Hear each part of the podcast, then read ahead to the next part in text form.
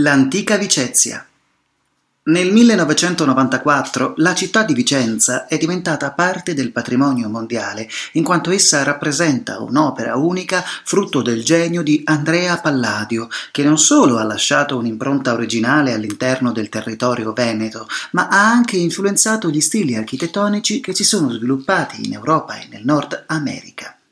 L'antica Vicezia sorse nel secondo secolo a.C. su un insediamento della seconda età del ferro e divenne municipium romano nel 49 a.C., distinguendosi per la presenza di importanti edifici di cui sono visibili ragguardevoli tracce.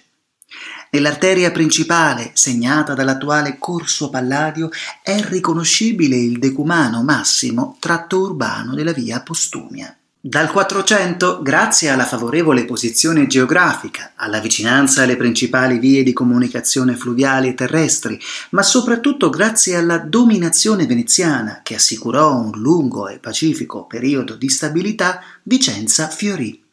La cinta muraria fu ampliata e la città medioevale si sviluppò uniformemente. Le aree più centrali si arricchirono di sfarzosi palazzi, ispirati all'architettura gotica veneziana. L'impianto assunto in quest'epoca resterà uguale fino agli ampliamenti del secondo e tardo XIX secolo.